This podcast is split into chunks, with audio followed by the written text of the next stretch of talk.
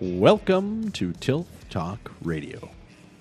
Today we have a special episode for you. We were bringing in Bill Eberle with Christian Hansen to talk silage inoculant.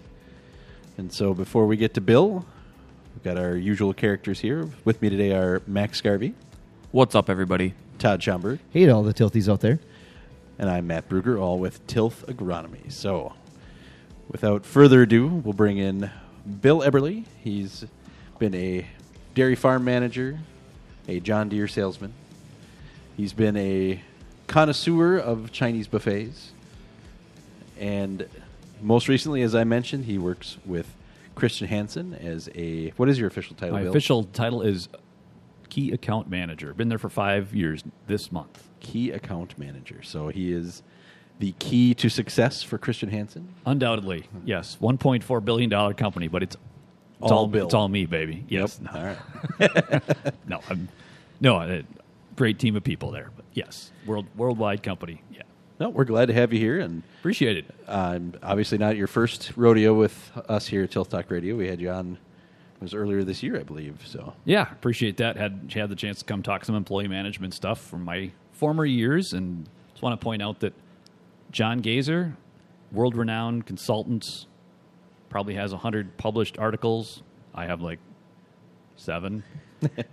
he's uh, he's he's recruited to speak all over the world on stuff, and you know sometimes I get as far as you know Manitowoc, but hey, I got to do the Tilth Talk podcast first. You're you're right. you did, yeah. I did beat him to that, and now I, I I'm the first one to do it twice. Recurring So- guest. Right. So remember, Reoccurring. yes, yes. So uh, how you like them apples, John Gazer? Shots side- fired. Shots fired. On a side note, John will be our guest next week. yes. So I beat him by a week. I beat. All right. No, I, I love working with John. He's a great guy. Great guy. Yes. So uh, are, are all seven with the Fond du Lac reporter of your published articles? Uh, no, You no. got more than seven. Those sevens are just the hordes That's- yeah, so that's- you're, you're right. I had one in the, the Nutrient Management magazine. uh, Oh, wow. recently. I didn't. Nice. Yeah.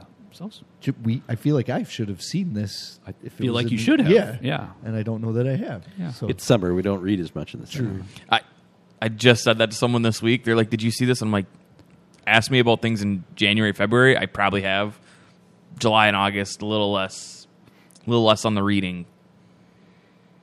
Yeah, I, I spoke at the the custom operators meeting in this winter, and there there's the writer from the magazine was there, and and she asked me to write an article, and so yeah, it was about. uh, Um, um, I went to a bunch of the accounts that I work with and said, if you had if you had a chance to speak with the custom operators that you work with, what's the one thing you want them to understand to get through? And they all said the same thing, kind of, is that it doesn't matter what's on the side of your truck. My neighbors, my community only associate that truck with my farm.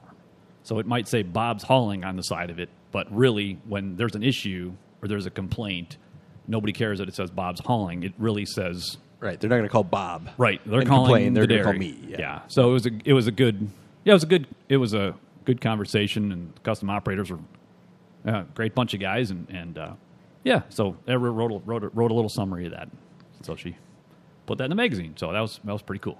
Not to get too far off track, but what have you seen with custom operators? I feel like there's more leaving that space than there are coming into that space right now. I think you're right, and I think it's something that we need to be aware of as an industry. Um, but I also see more owner operators starting to sign on, and, and I think that's going to be a good business model going forward because uh, instead of our custom operators having to try to find another driver to sit in that semi, um, we know what a trucking shortage we have, or trucker shortage we have, and uh, this way, uh, a young guy can buy a truck and a tanker and sign on, and now it's his truck with his name on the side and his insurance and whatnot. So you'd like to think that that guy's going to be More invested in more invested Yeah, in what's going on and hope to get asked to come back to that job. Um, so I think that that model is changing, That is maybe good- for the better. Good Right. point. But what it, what are those guys doing in the off season non-manure? Are they finding other trucking? Jobs? Yeah, I think they're finding other they're trucking kinda- jobs. Some of them are from farms.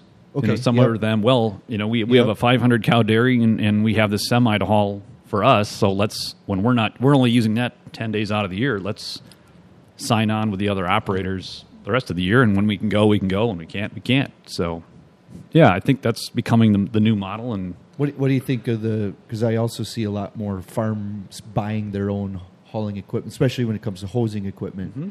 And so far, I've seen that being a great success. That I agree. they've Yeah, there's been a return to doing some things yourself rather than right. farming out everything. Not, not to be, no pun intended, farming out all your. Yeah, no, I, I I've yet to talk to anybody who's made that change and regretted it. correct. And the learning curve. There's a lot to learn right away, but once they got it, they're always going back to the same fields, and so it seemed you know because usually it's their fields they Oh, run. I- I so, follow you. So Okay. they they know how to kind of string it out. So Yeah. you know, a, a good custom operator goes to a new field and plans out how they're gonna how we're gonna get there, how we're gonna do this. Well, it's just you do that play once, and now I got to run that play again. You know, two Yeah. years from now when I do it. So it it seemed like you say I, I have not heard of any regrets on that at all. I, I, I agree. As well as I think now it's as well as oh I've got this forty acre wheat field that my neighbor took off. Well, I'm not going to call a custom operator to bring all the stuff out for that forty acres to set that whole thing up and whatever. Well, yeah, if you got if you got your own, yeah, roll out the hose and let, let's Let get it it go. done. Yeah. So I think there's The timing's been better. Yes. yeah, Yep. when it's time to go, it's time to go. Yeah, there's less Yeah. waiting and yeah. The the irony is uh, uh, the the custom operators themselves. I don't think, and they're they're not complaining. They're not. They're they're they're so in demand that they're like, Right. oh great, that's one less guy we got to take care of. There's plenty of other people, and a lot of times you even see the previous the guy that used to do the work right there with them, helping them get started. You're right. It's it's it's That- a bizarre. so, much shocking. Is you thought that competition would add a, a fresh aid in there? It's, it's Not It's almost like all. they're, uh, uh, the opposites have been a relief to Yeah. the custom Yeah, 'cause operators. the the the backside is then the the previous operator is now gonna do a couple less farms, charge a little bit more for everything, and be a lot less stressed out. You know, so Yeah. it's actually working out really well, and they're they're totally okay. It seems like with oh, you need four trucks to kind of keep you guys rolling. That's fine. We got we can break four trucks off for you. We'll we'll get that get that going. So it's been to me, it looks really awesome so far. Um, so far. so far, yeah, so far, yeah. So, before we get into talking inoculants, any uh, another aspect of your great legendary history is you are a drummer. legendary. I am a drummer. And, yes, uh, a bit of an any gigs lately? Ironically, yes. Uh, um, played a festival. Um, I'm just like the fill-in guy in the area, so I don't want to really commit to a band and have to practice every week and gig, you know, three times a month. So it's cool to just be a fill-in guy for people to call. So the fill-in drummer's got to be a special type of person.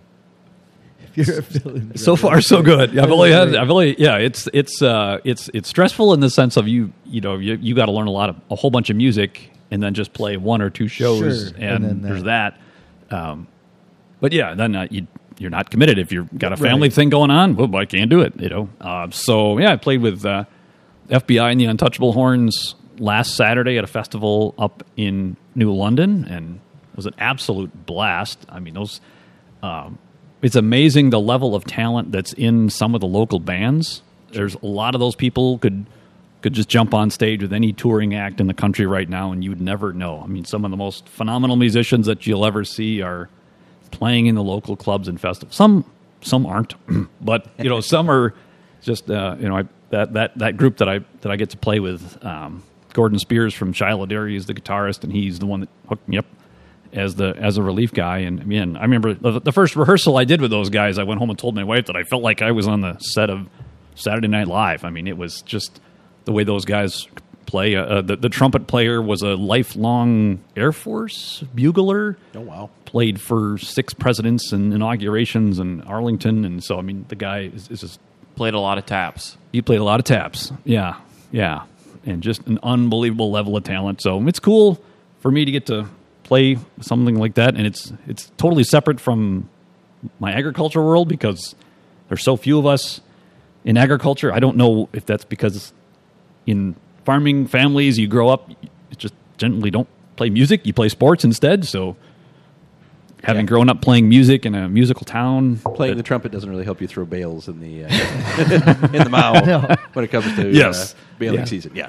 And then uh, this weekend I'm playing with uh, on the my, my old band, the band that I used to Oh, play yeah. with on the Rocks. Um, we're playing in Fond du Lac somewhere at the Eagles Club or something. Okay. We're playing Saturday afternoon. So again, try to learn 45 songs and and hope that your notes are right and hope that you know the what whatever that head bob is that the bass player did that you're supposed to know what that means and and uh, yeah, love playing music. Bill- Love- Bill- What's your favorite song that you get to play when you do these gigs? Like, what's my or favorite, song? style, or you know, what do you what do you really get into that gets you pumped?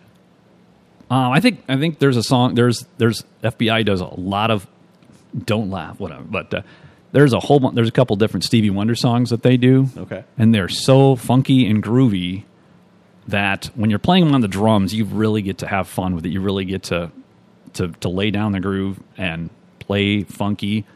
And uh, yeah, I think there's a, there's a like I'll Wait by Stevie Wonder and Superstition, and and the other thing is there's not a lot of bands, quite frankly. There's there, nobody in Eastern Wisconsin is playing Superstition by Stevie Wonder and playing it correctly. So it's just yeah. cool to get to play to hear those guys squealing like that and playing it perfectly. It's a neat, it's a privilege to get to be part of that because there's not a lot of bands that are doing that in a club or festival level. Um, so, yeah, I would say my favorite songs to play are probably some of those harder, like Stevie Wonder funk songs. Those Okay. are cool.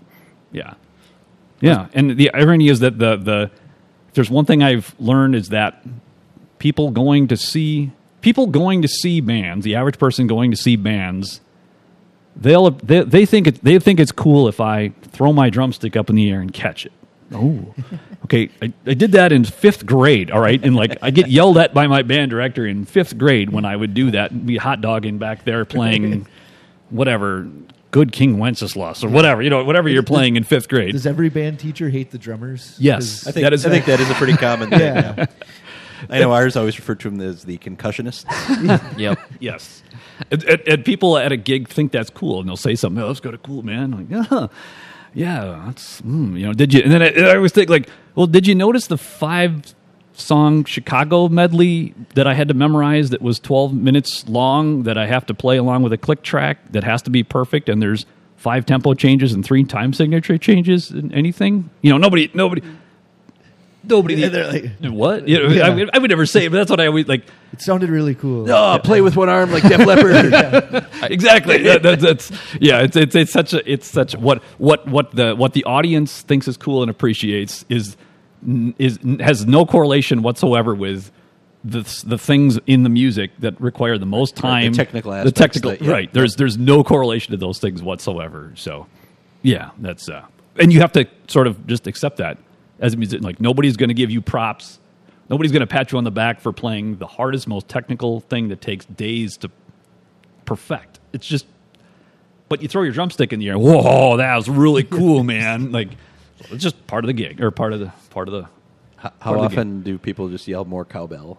It's it's it gets old. Let me tell you, it gets really yes yes. Do you have a cowbell on? I the- do you- when I play with On the Rocks, yes, Yep. because we have to play uh, "Working for the Weekend." Yep. So the Okay. the, the Yep. Chris Farley song. Yeah. And it- Everybody's Yeah. Yes, working yeah, you have to. Have, for it the starts. You have to have a weekend. cowbell for that. Yeah. So, um, and yes, if if you're lying if you say that when you hear that song you don't think, Think of, of- Chris Farley and Patrick, Patrick- Swayze on Saturday. Night. I know I do every time we play it. I, I think of yes, yeah, it, yes. I do have a cowbell, so yes, that's pretty much the only song I have to use it on. So Bill, you left out the most important part about this new London festival. It was called Rock, the Rock and and Corn, Corn, Festival. I didn't quite I- get that. I, We did I have was, corn. Okay, because there's in the logo is literally like a corn cob Is that really? holding a guitar. That corn I- cob is ripped, dude. Look at the guns on that thing. So you didn't have to play the drums with corn cobs? I did not have to play with corn cobs. I got to eat corn after I was done. So it was like my drums. it was like their take on the Sweet Oh, Corn Festival. It's a cornhole tournament with it. Is that what it is? I- Oh. that's what it. The I'm just raising a drummer, money- Well, man. it did I- not compete with the Freedom Wrestling Cornhole Tournament, so I just show up with my drums at a given time and place and leave the, the details to the band leaders. But what, what would you say is your favorite festival, club, bar to play at? um, boy, this one that we um, that's a good question. What is my favorite club or bar to play at? trying to think where we played last year. Um, boy, this one, this festival that we did this weekend, that was That was good. fun. Yeah, that was people were really into it, and the crowd really got into it. Yeah. I also played uh, my I played my first wedding last year. Okay. and I swore I'm like Wedding I'm never singer doing. set. Yeah, I don't want to be the wedding singer. I, I, I'm never going to do this. I'm not going to play. And then they say, "Can you do this gig?" Sure. And then they find out, oh, it's a wedding. I'm like, oh god, like what if my friends find out I played at a wedding?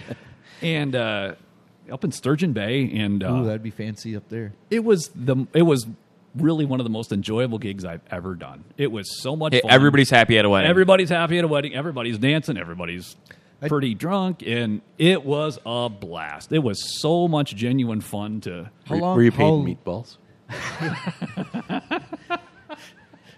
Did the grandma come up and be like, "Here you go, go. stick out your hands"?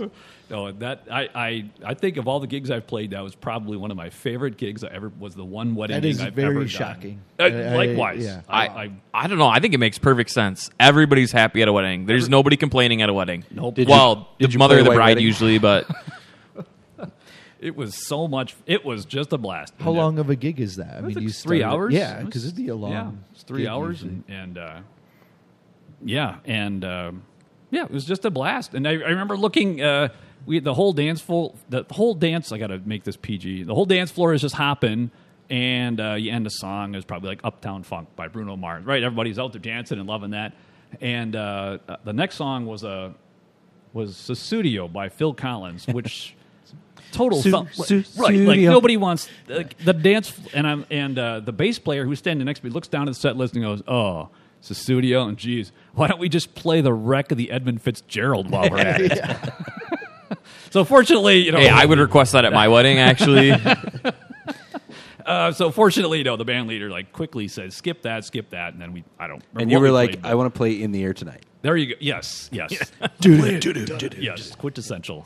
Yes, you have to air drum. State law. When when in the air tonight comes on, you have to, You have air to drum. air do drum, that. yeah. Yes. and have Mike Tyson punch you in the face. Yes. but anyway, yes. uh, woodworking is also one of your passions. I know that. Yeah. What's uh, what's your project right now? What are you working on? Uh, we are finishing up uh, a hutch for our dining room. Okay. So yeah, it was- Oak, cherry, what Ash. ash. Ooh. Special thanks to the Emerald Ash Borer for, killing, providing you with yeah, all the wood. for providing me for a lot of inexpensive lumber. There's many a tree going down. See my uh, my neighbor's whole backyard. He just tore down last weekend. Just yeah, ash borer is It is, the real right thing. Yeah. Yeah. And I feel bad because so many of my colleagues and friends are always saying, "Hey, I have I'm taking down this walnut. Hey, I'm taking down this oak. Do you want it?" And I I must have turned down 25 ash trees in the last 2 years cuz I Sure. I they're just everywhere. They're just dying. So, to all my friends and colleagues, please keep offering me trees, uh, but I just don't need any ash right now because it's it's everywhere. You can buy it almost as cheap as you can have it milled. So, uh, Yeah. yeah. this one did come from a colleague's swamp, the one that I made the, the ash out of, Okay. from my friend and colleague over there in Valders. The you want so yeah, Very cool. yeah. So is that something I know? You know, we always when I talk to you, it's your wood shop, but is Melissa, your wife, getting in there She does a bit. all she does all the finishing, all his finishing all the finish. She's a master at that, and she's also kind of the designer. Okay. she's the one that's coming out saying, "Can you coming to me with a Pinterest thing? Thing, can you build this?" and even if I can't, I say, Sure. "Yes, I can. Sure. Yes, Yeah. dear. Yeah. So yeah, 15 years ago we started when she came to me with a picture of a bench, like this simple little craft bench, and I think we can make this. Oh, take a saw and you kind of made it, and I will say, following the uh, woodshop, uh, I'll call them escapades on Facebook, I can, I can like totally hear the conversations between you and your wife as you explain it through Facebook. And I'm like, yep, no, I can imagine this whole, how exactly how this conversation goes down. Yep, I can hear it in my head. I appreciate that. Yeah. Yes, yeah. It's, it's How a- badly do you want it to look exactly like that? Yes, yes. There's a lo- yes, Yeah. yes. I can't really. what I don't. Yeah, I don't really know how to do that thing. Like I can fake that, but yeah, yeah. We were- we were also having the conversation the other day that we woodworking is the way you do woodworking is backwards. When you learn, when you're starting out, I mean, I am so thankful to have ten fingers. Granted, I started with twelve, but nonetheless, uh, uh, At least uh, even then. it? Yeah. Um, but you know, when you start out, you don't know what you're doing, and then you have the really, really crappy tools. You have the hundred dollar table saw that isn't square and doesn't have flesh sensing technology, and everything is dull and like, it's a amputation waiting to happen when you're learning. and that's when you need the, The- the, the better better. You wish tools. you should have. The, Yeah. be- I should have the better tools. tools, Yes. Now, 15 years later, I have a better. Now I now I've built the arsenal over 15 years and have nicer, safer tools with the technology. Now I don't need it as badly, but yeah. I, I believe even like venting stuff. I'm sure you did. You know, like- Venting. yeah, right. and any sort. You're not supposed to breathe in Yeah, sawdust. yeah, like you can't. I used to. I remember that. Like, I can barely see the other side of the shop. Look. Like, yeah, yeah. And now I have masks and dust collection and filters and yeah, Right. Yeah, there's yes, that's venting. Yes. I, I remember that day you got that nicer table saw, and you were telling me of yeah. I believe you tested could- it with a hot dog. I did not test it with a hot dog. If anybody, and I get the question all the time, can I come over and put a hot dog? Yes, you can. And so, but bring me a new blade and a hundred dollar I say cartridge. you have to, yeah, Yes, replace that whole- replace the cartridge and get, Yep. bi- give me. Then you're more than welcome to run a hot dog through my table saw. Yes, but yeah, and I haven't triggered it yet. I'm actually pretty. That's really? good. That yes, I've not. impressive. I've not triggered it. Because I feel like your guard would go down a little bit having that. It does. Yeah, like Uh, you, what I- it- you do stuff where you're like that's kind of dumb, but eh, whatever. yeah, what, yeah, you, Yeah. you're not. You're Yeah, I It's would like, never like have- the, like the PTO guard that you Yeah. that guys grab and then walk over. Or, And I guess that's the upside to learning with the shittier tools is you're more worried about losing a limb, so you're more careful. Yeah, yeah. No, I, I definitely am, take more chances with this saw than I would have with my Craftsman hundred dollar one that I got it. You know, From Three Fingered Willie. from three fingered, Yes, yeah, so, yeah, yeah. No, All it's right. good stuff. Well, let's get into the meat of what we're here to talk about. So, what are silage inoculants? So it's probably everybody's least favorite topic to talk about. Um, in the sense, in, in, in the whatever, in the farming, in the technology world. So in silage inoculants, what all they are is bacteria. You are inoculating your forages with a specific strain of bacteria because we know what that bacteria will do in fermentation. So the best the best way to illustrate it is that when your milk leaves the farm and it goes to what's the cheese factory here in town? BelGioioso. Goes to BelGioioso. One day, the same load of milk goes into the same vat, and they add a starter culture and a bacteria, and they make mozzarella cheese. And the next day, the same truck picks up the same milk, goes to BelGioioso, and they make cheddar cheese with a diff because they use a different starter culture and a different set of bacteria because they know what's going to happen when they add that bacteria to the to the milk and it makes a different variety of cheese.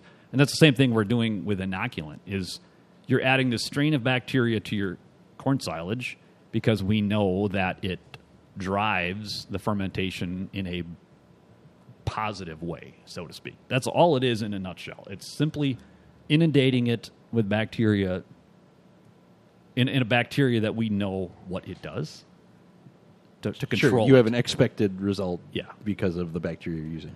yeah. So, how does that change? Does it, how does, if if at all, it change when you go, say, from a upright silo to a Harvestore to a bunker to a just a pile? Is there a lot of difference there? not, or? not really, other than um, upright silos. When you get towards the top, they're not packed as well. You simply don't have the compaction, so you have more air, so you have more chance for things to go south. Same, with a silage bag; that things don't pack as well as they do in a well-managed pile or a well-managed bunker. So it's even more important to use an inoculant in those situations, as well as as it's even more important to use a upper end inoculant, some that have some extra bacteria or some extra more extensive strains that do some even more specific things because you're in a situation where there's more likelihood for things to go south because there's more oxygen there. That's a good question. Yeah. That- Matt, that was like a question where you ask, and I'm like, that's a weird, dumb question, but that's what I feel like with inoculants. Like Thanks, nobody, Sad. nobody. It was a good question. I, I'm just saying that nobody talks about inoculants for some reason. It's almost like when we talk about fermentation in beer, and you brew your own beer, and you're you're like cool or something, or make your own wine in your basement. But when it comes to like silage inoculants, it's like just And it's got it in a bad rap. I, I- mean, let's I- let's call is it. that what it- I, I think so. I mean, Okay. it's and, and the other part of it is that sometimes you can't physically see the results. True. So you're spending money on this, and you don't. You know, how do I know if it's working? How do I know if it's working? So Right. that's the other And like to Matt's question, I'm like, why would it matter what you're in? But obviously it does, and I didn't even think that that would be a thing. So yes, that So when you when you mention higher end inoculant, what are what are the stages, I guess, of inoculant when you're you're saying there's a higher end versus lower end, or Yeah. So so, and I'm going to make sure that I promised you guys I wouldn't turn this into a Chris Hansen commercial. um, we've been trying to reach you about your extended inoculant warranty. um, so so one so one term that that that uh, uh, an inoculant user might be familiar with is Buchneri. As a some what's weird when you say it is L. Buchneri is like Yes. the only thing that I knew in inoculant world. Like that's That- it. that's very common. Like that's it. Is like oh yeah.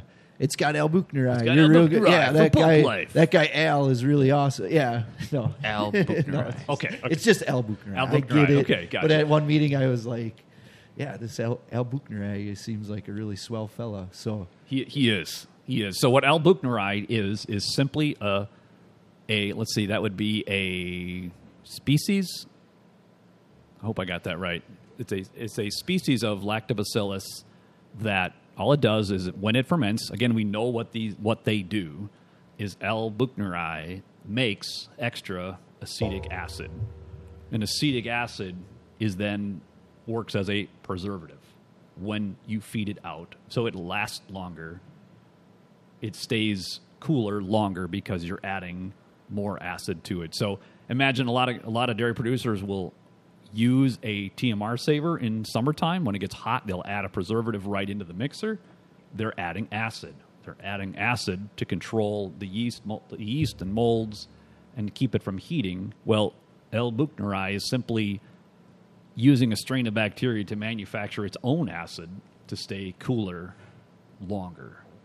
So it's a very it's very common. A lot of our a lot of the inoculant that we sell has our strain of L. buchneri in it. So yeah, and there's other there's other strains that ferment more quickly. There's other strains that scavenge oxygen more effectively than others. There's other ones that'll control um, butyric acid, the nasty, stinky stuff in haylage when you make it too wet, which we've all done. Um, you know, those are the sort of add-on, tricked out things with inoculants that, Okay. that you can spend a couple extra pennies per ton to get the additional benefits. What's the best way to go about the inoculant? Is it adding it as you're harvesting? Is it post harvest? Is it waiting a week and then you know what's where? Where's the window usually that you so see it we, applied? right as it's being harvested. Um, you're adding something. Um, you're adding some. You're adding two grams per ton. So if you think about that, that's wow, Near- no- that's- nothing. Nothing. Yeah, um, that's you- lower than some like our herbicide rates. If you Right. think about Oh, the- yeah. like the quantities and the yeah, yeah, that's it's, crazy. it's it isn't much. So you're adding that as you're harvesting the crop, but then you're also relying on that two grams. Then becomes four, which becomes it, it's it's it's Cumulative, yeah. cumulative. Cumulative, yeah. You're you're you're well, it'll be changing. exponentially They're exp- grow. exponentially yes. growth, yep. Yeah, that's yeah. So yeah, right a- right as you're uh, right as you're chopping, you're adding that bacteria right to it. But it's I mean it's you think of you think of a uh, what a Claas chopper harvests in uh, in an hour. I mean there's there's machines that'll chop 400 tons in an hour. So imagine that that Harvestore silo is probably 500 right out the window. I don't know five six hundred ton. Essentially, you'd fill it in an hour and a half. That's where we're at with some of these machines. And yeah, you're only adding a few gallons of stuff and you're adding you know you're only adding a few gallons but that's enough to to get that growing to get that environment changed bacterially on on the cellular level you're getting that that's enough to get the thing started to start growing that bacteria to to control how something ferments Do you ever have problems with keeping that bug alive on the chopper?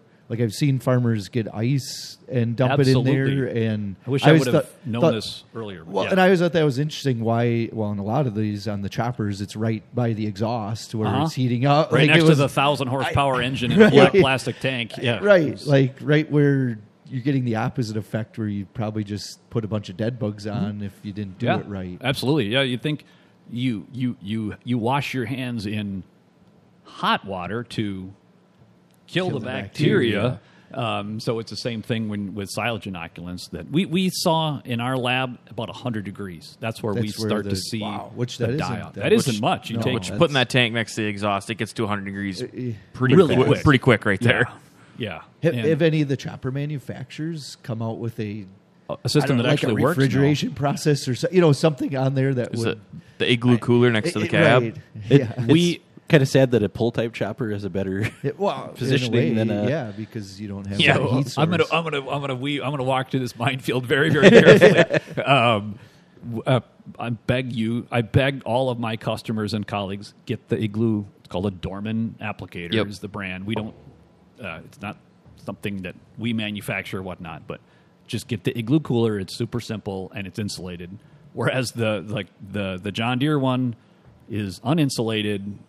It's next to the motor, not next to the motor, but whatever. It's it's not insulated and it's its size the, the size of the tank doesn't correlate with any manufacturer's size of their packaging if that makes sense Yeah. in other words Oh, yeah. everybody we all manufacture for all intents and purposes everybody manufactures in 500 ton packages so two of those and 10 gallons in an igloo and you're good to go for a thousand ton and the peep the good my good friends at John Deere decided to make an eight gallon tank. So you can't really you can't yeah. It's the One eight, and a it's the eight hot, yeah, or- the eight hot dog buns with yeah, the- there's a good yeah. that's a good that's what it is. A dozen hot dog buns with eight Right. hot dog However, packages. yes. As well as and, and to their credit, it's all designed to be metered in as crop flow changes, which is great. That's wonderful. Oh, yeah, so that'd be good. Um, but now you're also talking computer techie stuff that can break and and go hooey and need to be reset and whatever not. And whereas so you have to change it from met to metra, you know, do a bunch of math. Whereas So what you're saying is it could get too technical for for especially a for fairly me, simple yes. application. Yeah. Whereas the Dohrmann applicator just sits there and turns. It's it's just a little squeeze pump like your uh, your milk house soap pump, whatever you want to call it. You know, Yep. just uh, can't think of the, the word escapes me. Peristolic is that the right word? Peristolic pump is that the right?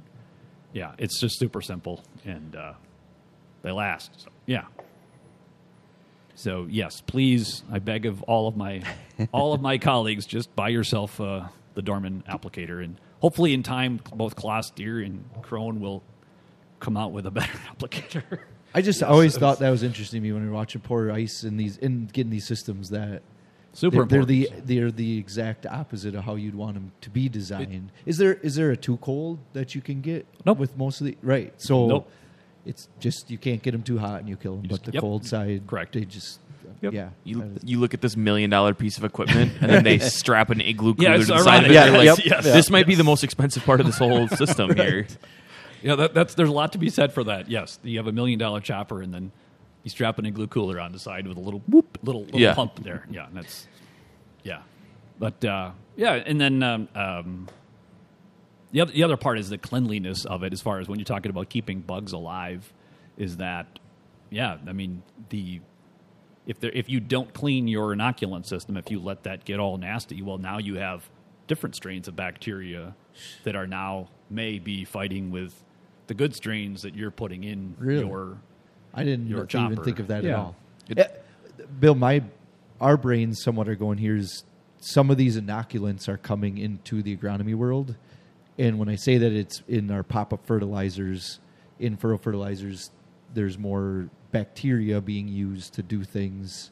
wonderful. Eh, right, and but all of what you're saying, we got to learn on the agronomy side is Right. not let it heat up and kill it. I never even thought of that of all the other stuff you got in there that could be either adversely affecting your bacteria. So what you're saying is, with our greasy fingers, we shouldn't be keeping beer in the ice in Yes, the inoculant correct. tank, Yes. and then reaching in there and just adding more germs to the Correct. Yeah, Yes. Yeah. And yeah, the other one that you that you well, that I've seen, the, the other common mistake, I guess I would say, is that the custom operator shows up and says, "Oh, we uh, we just finished up at Joe Blow, and he uses brand X. We'll just run that out." Uh, or, or worse yet, is he's got a little bit of that in the tank. We'll put the put Christian Hansen with, Right with it. Yeah. Yeah. We'll put And- our bugs with their bugs. Yeah, and they'll what- fight it out to the death. And It's pretty much yeah, Yeah. yeah, and you you never know that those. I mean, we the, the amount of research that goes into putting an inoculant together. Part of that is the the combination. Will it work? You know, if you put three strains of, a, of inoculant together, I mean, that takes years of research to come up with that. So when Joe Blow takes his brand X and then throws ours in with that, and, and like I never thought of that either. Right? Not, That- with not simpatico. Sixty percent of the time, it works every day. and the, and the Yes. custom as- applicator acts like he's doing you a favor. Like, oh Well, yeah, yeah, I got we this got extra. some- you got free- You're- free inoculant. Yeah, Ten- you're ten- yeah, welcome. yeah. I got this free stuff that'll kill all your stuff. So we're we're and, set. and then what happens is though what the worst case scenario then is it gels like oh, those two yeah, make a yeah. you know I'm trying to be Some like, sort of goo or some yeah. goo and then well you know then it plugs up and then custom operator you hope that he at least tries or you know yeah you hope that it but there, nobody's happy Yeah, it doesn't just say, "Oh, the inoculus system's down. We're not doing we're it." not doing it yeah yeah, so What's the best way to clean the system? Just flush hot This is water my. This through? was the question I was waiting for. I would assume bleach in that system is not what you want. bleach it's all right to use bleach if as long just rinse Sure. like rinse and then yeah, the other one is some CLR Oh, yeah. some CLR because there is some sediment, some carrier that comes with with, with a lot, you know, with the the, the, the mixing, you know, the the uh, whatever, whatever the carrier, I Yeah. guess, the the the desiccants and the oxygen scavengers. do many people use CLR in their sprayers to clean those out? With all these guys having stuff hanging up in the lines, you no, Mostly but, ammonia, I But they make but yeah. tank tank cleaner. Yeah. Yeah, there's I don't. yeah, I've never right. seen an inoculant system cleaner. Is, do they? I assume there's got to be one somewhere. Maybe not. Not we probably should, quite frankly, but Yeah. generally we just uh, we tell people to a little tiny bit of bleach and then water, lots, and then rinse Sure, it, rinse that, it. and then uh, and then you maybe over, and then if you if you have some sediment that that CLR seems to work How- again, then you run water through it after that. Sure. How often do you got to clean? Like not every day. Like We like guys after- to there on a Dohrmann applicator. There's a there's a rinse bottle. Okay. so So, so every day. every day. I mean, it Really? takes, okay. takes two seconds. No, I to thought you'd and- say, well, when corn silage season's done, and Yeah, we would it- just- But I suppose it's sitting overnight, Yep. and that settles out. Yeah, right. Yeah. So yeah, at the end of the day, just turn that valve on your Dohrmann, and whoop, it'll run some water through, and that's you're good to go. Yeah, And sure. then after every crop, yeah, be washing that. That thing needs to get that needs to get cleaned, Cleaned out, Yeah. right? Again, right it's when you're live switching, bacteria. Right when you're switching. So, Bill, this Yeah. year's been interesting to say the least. I I, don't. I don't know if you've noticed. Uh, I yeah. there's some some uh, rather disparate cornfields across the Yeah. the geography of Wisconsin. So, do you think that inoculants going to play a bigger role this year, less of a role, or what? What are your thoughts on how inoculant fits into knowing that this corn silage harvest in particular has the potential to be pretty uneven, wet, maybe wetter yeah. than we normally would have? Okay, so that's a really good question, and uh, you're just go with me for a second here. So, um, the bet your best return on investment with inoculant is preventing things from going south. So, the better job that we do in siling, packing, maturity selection, variety, any, any everything that we do, everything that we can possibly do to make silage better um, it I don't want to say it lessens the need, but let, let, let me phrase it the opposite. Everything that we, ev- anything that might go south, it's too dry, it's too wet, it's too uh, uh, cut too long. There's some toxin, there's some rust, there's uh, whatnot. Any one of those factors is a factor that can make the, the silage ferment poorly than it already could. So we add inoculant to counteract those negative effects. So you take a year like this where it's going to kind of be all over the place, and the answer would be yeah, it's probably even more important this year than on the corn silage than not. The biggest one would be if you have hail damage. That seems to be Okay. a place where we don't gen yeah. I've never heard that either. Yeah, you And there's been Some- the last couple oh weeks yeah, here some and, pretty and uh, not enough hail damage to cause a lot of problems, but I could see enough hail damage to cause problems it- fermenting. You know, Is it more hail damage, or is that a correlation to the disease that follows hail damage? That. yeah. it's the. If I'm if I'm understanding it correctly, yeah, Yeah. it's that. It's the the fact that you're tearing and injuring the a lot of necrose tissue That. on hail damage corn. Yep. Yes. I'll just shake my head and pretend I know what that means. But yes, yeah, that's uh, Would you say when you look at inoculant, it's it doesn't change your application rates or anything? Like the fact that we know things are probably going to have a higher rate of going south this year versus in an average year, typical year, we may not expect things to go south, mm-hmm. but it's more maybe oh yeah, more of a an really insurance. good question. We all of the research that we've done, at least at Christian Hansen, is at a specific rate. And so we don't advocate for doubling rates or going half rates. It's designed like it's your insurance policy that it's two grams per ton in the best of times and the worst of times. Just again, all the, all the research we did didn't show much of a benefit to increasing or decreasing that rate. That seemed to be the sweet spot for our strains. Another manufacturer who has different strains might have other recommendations, but yeah, we, we, we manufacture them to just be very simple, and it's whether whether you're chopping uh, uh, borderline, you know, you're you're chopping hay with the big green cloud of doom, as we call it, when it's too dry, it got away Yep. from you. Um, whether you're doing that or whether you're chopping the most perfect 38% dry matter haylage with no rain the day after it got cut, it doesn't matter. It's so. So yeah, it's a good question, but yeah, that's that's that's how that's. Yeah, we we So try to yeah, keep it. it's it's not a good idea to up your rate because oh things are going to be crappy this year. Let- Just put more of it out there. What you're saying is the way what you've seen in research is just, Just stick with make sure your you typical rate. Just Just do sure- it. yeah, right. just- do it. Don't worry about Yes. upping or lowering. Yeah. Just do it. Yeah. Yeah. Yep. Okay. Just keep just make sure you do it. Yeah. As much as I would love for everybody to use, you know, about a quadruple rate would be good. I think for for for my for my territory sales numbers, that would be nice. um, but no, it was it's it's basic. It's it's same. So yeah, Okay. yeah.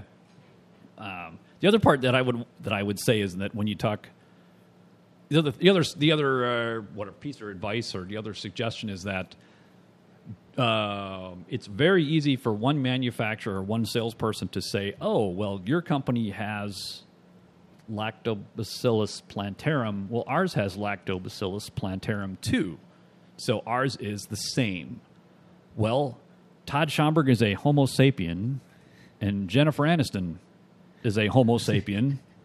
and you're a handsome man. Don't get me wrong here, but you're no Jennifer Aniston, right? So, so, um, so Yet. it's yeah, yeah. So it's uh, these these things are highly researched. You know, you if you're you know buy your stuff from a reputable company that's doing their research and realize that they've selected very very very specific strains to do specific jobs with your forage program, and don't let somebody fool you that well it's the same it's right it's it's Buchneri. no there's probably millions of different strains of Buchneri. it's uh yeah it's and that's again it's another reason maybe that inoculant has gotten a bad rep over the years that somebody pulls into your driveway and says oh we've got With something we got the same thing Yeah, I, I think that's where we struggled on the agronomic side. Is you have, you know, we talk about mycelium and all these different, you know, bacteria in the soil, and you're trying to get the good ones more present in the soil. But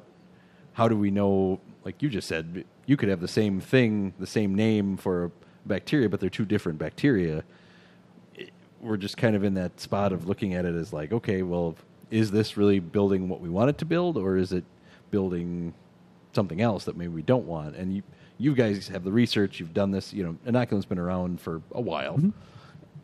And so it's good to have that that backing. Whereas I, I feel like I don't know what you guys think on the agronomic side, but it seems like there's a lot of push just to get something out from a lot of these companies, Right. and so it's We're we don't have as much research as the, the nutrition side has, and that's that's made it difficult to. we're in the early stages of the of the uh, biological uh, Rena- agronomic. renaissance. Yeah. Yeah. Yep. So yes, I would agree. It's very um, there's a lot of stuff right now on the agronomic side, and about half a year's worth of research that was all done in house, and you know some of that kind of stuff. So yeah, we're behind the curve on that. And, and I don't know how, if this translates to the nutrition side at all, but w- what I found interesting this winter at a meeting was we heard from three different nitrogen building bacterias. There are three different bacterias. They all operate in different parts of the plant, but they all do the same thing. They're supposed to boost your nitrogen. Is that on the nutrition side? Like, is there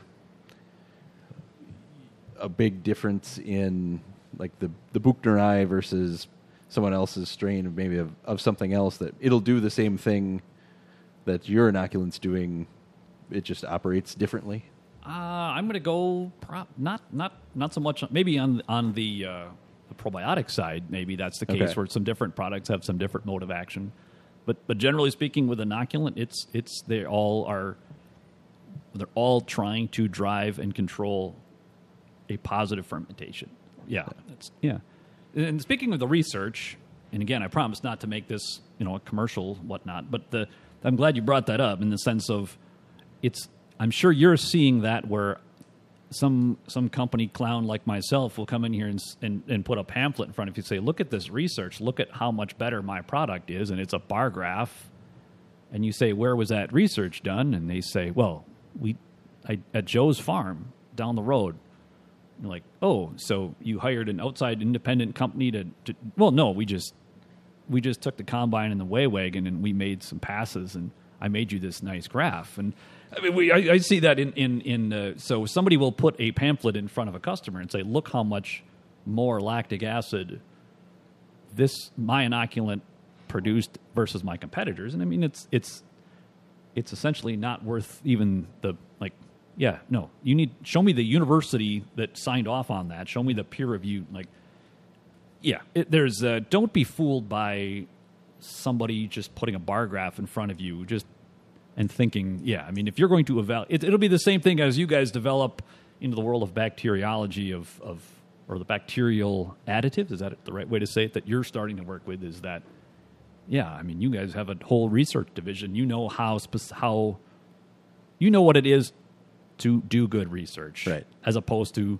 Joe Blow in a field with a white wagon saying, "Look at my results." Yeah, last year we got five bushel, and we added this, so it must be this. It must be this. this. Did, Yeah, there you go. this did Yes, it. it must- so right, what? yes. I don't know. You're crazy. It, this did it. Yeah. It's- I, would you guys agree biology is the hardest thing to research to Yes. compared to say, Yes. say if it was in chemistry or in, So it's like, so unstable. it's- yes, Right. It's Yeah. it's very different. I Yeah. lost I lost a, an account a year ago because my competitor pulled in and took looked at his forage sample and said, "Wow, your sugar levels are low in your haylage. Your inoculant really sucks."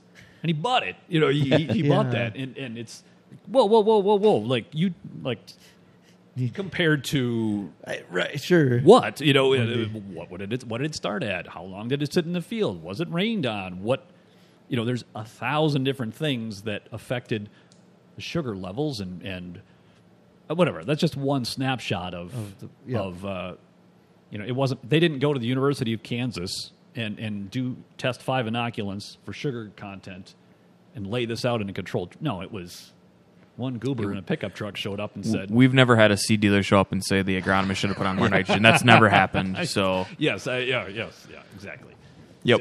So, uh, Bill, you talked about the different sort of strains. Are the rates so like of Buchneri? You know, you said your rate's always the same, but when you talk competitors are, and I think they use the term CFUs. Yeah, that's a like- like man. You, I couldn't have. Thanks, I, thanks for the softball, Todd. Yeah, like yeah. Explain that a little bit more. I was thought So- that rate was interesting. How to yeah. It's it's a really good game that that inoculant sales goobers like myself can play. Is you say, if you buy my inoculant, it's the same price as brand X, but you have double the CFUs, the colony forming units. So obviously, it's a much better value. yeah. It's a much better. You should. You're getting uh, you're getting uh, 12 cans of Diet Mountain Dew instead of six for the same price. It's great. Uh, no, because it goes back to it's a totally different product. You're, you're, it's the difference between how many Jennifer Anistons equal how many Todd Schomburgs in the sense of Do they have Diet Mountain Lightning? Because it'd be like getting yeah, be like oh you get twelve Diet Mountain Lightnings. Yeah, but yeah. You get only But you only get six Mountain Diet- Dew, yeah, yeah, Diet Mountain yeah. Dews. Wow. and and so they have a difference. So my the so one of my competitors has double the CFUs.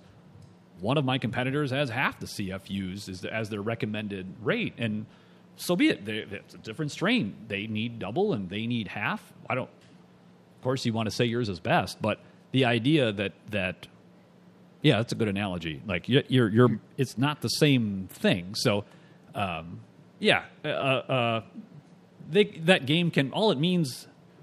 I don't, yes, that I've lost my train of thought a little bit here, but yeah, it's just kind of a sales, Sales, gimmicky yeah, thing. I believe that. Well, See, yeah. I could do twice as much as him, and yeah. Yeah, it's okay. All of our research, all of our reams and reams and years and years of research were done at 150,000 CFU. Like that's where we found was the sweet spot. Because if you have too much and you make too much acid, well, now you're burning up extra dry matter that you may not do. Right. You know, it's, Sure. there's that part. So So it's actually more of like the. Jolt Cola to Coca Cola. We doubled the caffeine. That's not necessarily a good thing. Yeah. Because now you had a heart attack. But Yeah, and and as long as we're on that, the other thing that I wanted to make sure I got in here was the other often heard thing is, well, I make good silage and I don't use inoculant. Yep. That's often heard, and I have no, I can't argue that. Okay, you can make, you can make good silage without a inoculant. Okay, I'm on record um, saying that. You, yeah, you can. But, however, that being said, University of Wisconsin research averages about 2% more dry matter recovery with inoculant. That's not just our good stuff, but over all the research they've done. So, what that means is if you put 100,000 ton on your pile, if you use, and you're going to have shrink. Some of that product, some of that 100,000 ton disappears as we, because it ends up being fuel for, For the bugs. for the fermentation. You have you make a bunch of heat, right? When you ferment silage or haylage, you make heat. Well, that heat needs fuel. The fuel is the silage itself. So, with inoculant, you say you recover on average two percent more than if you didn't use one. So, instead of having ten percent loss, you only had eight. Instead of having six percent, nah, you probably won't even probably have, you know, whatever whatever your pick your number. Instead of having fourteen percent loss, you only had twelve, bare minimum. So, if what's corn silage worth? Sixty bucks a ton. Uh, it's a little lower than that right now, probably because corn's coming down, but Right. that's still what it's costing guys. Do- Yeah. Okay, let's So, say yeah, let's, say use that. sixty dollars a ton. So if you can save two percent of that, that's a dollar twenty a ton. You can buy a that's that's you can buy a lot of inoculant. You can buy Inoculant, yeah. really good inoculant for a dollar twenty a ton. sure. And you you might never even if and, and you so if you throw out all the other benefits of using an inoculant as far as the quality of the fermentation, the quality of the feed, you throw that all out the window. If you concede that point, and you should at least end up with um, two percent more feed than if you did, which should more than pay for your inoculant. So, yeah, All right. does that make sense? That does, and Yeah. I did. There again is another one. I you always think of it as a fermentation thing, not anything to do with shrink. I Y- never. you, yeah, I, I didn't know those correlated, and that would be a huge reason. Right. To reduce if- your loss. right? Would be, even if you put up good silage, like make Yeah. sure you're doing the and, and the dry matter part. loss is one of those. I'm trying to I'm trying to think of the corollary in in agronomy as far as it's a buzzword. Re- improves dry matter recovery with our product today, right? Like it's the old cheesy sort of standby, Yeah. and we all just nod our head. And but like, well, what does that? What does that mean? What is what? Well, what it means is that when you're, you're you there is a loss of forage when you ferment it. Yep. So you are then reduce you are reducing that loss. You are making fermentation go a specific way. You're speeding it up and shutting it down more quickly so that we can stop burning up silage during the process. All right. Last question. Last We'll question. Wrap things up. I don't use inoculant. I want to start using inoculant. Is it better to start with haylage, silage? Doesn't matter. Where where would you where would you go for someone who doesn't do doesn't do it at all but wants to start doing it? Is there a benefit one way or the other on, on either crop, or is it the same? or a certain inoculant to start. You know, what's Right. the inoculant starter pack? So I, so I think I'm just gonna say I have an answer, so I'm but I'm really interested to hear I your wanna answer. hear answer. so with the university research, there's there's there's enough research to be said that you'll get your money back and then some simply simply with dry matter recovery. So you might as well put it on everything. Okay. That being said, haylage is, uh, or I should say, legume silage. So alfalfa haylage is a difficult crop to ferment just by its very physiology. It ferments harder than corn silage, which has a whole bunch of fermentable carbohydrates that are really available that can make fermentation. And let's let's all agree, we've all seen more haylage piles turn to crap. Yeah. Then well, well, there's more harvests and more opportunities to really screw it up. Yeah. So yes, yeah. So, so if, if, if a person never put a gun to my head and said choose one or the other, I'd probably tell them the the more visible one right off the bat might be on alfalfa haylage, just because that is like to, to Todd's point. There's more room for error. There's more things that can go south. Whereas corn silage, sure, you might be too dry or it might be too long, but chances are you're going to do it chances are there's a better chance you're going to do that right than chopping it. You might chop a haylage too wet, or again have the big green cloud of doom and it's too dry, or Yep, too or get rained on for two or weeks. get rained on for yeah. two weeks. Yeah, Yep. yeah. Yeah.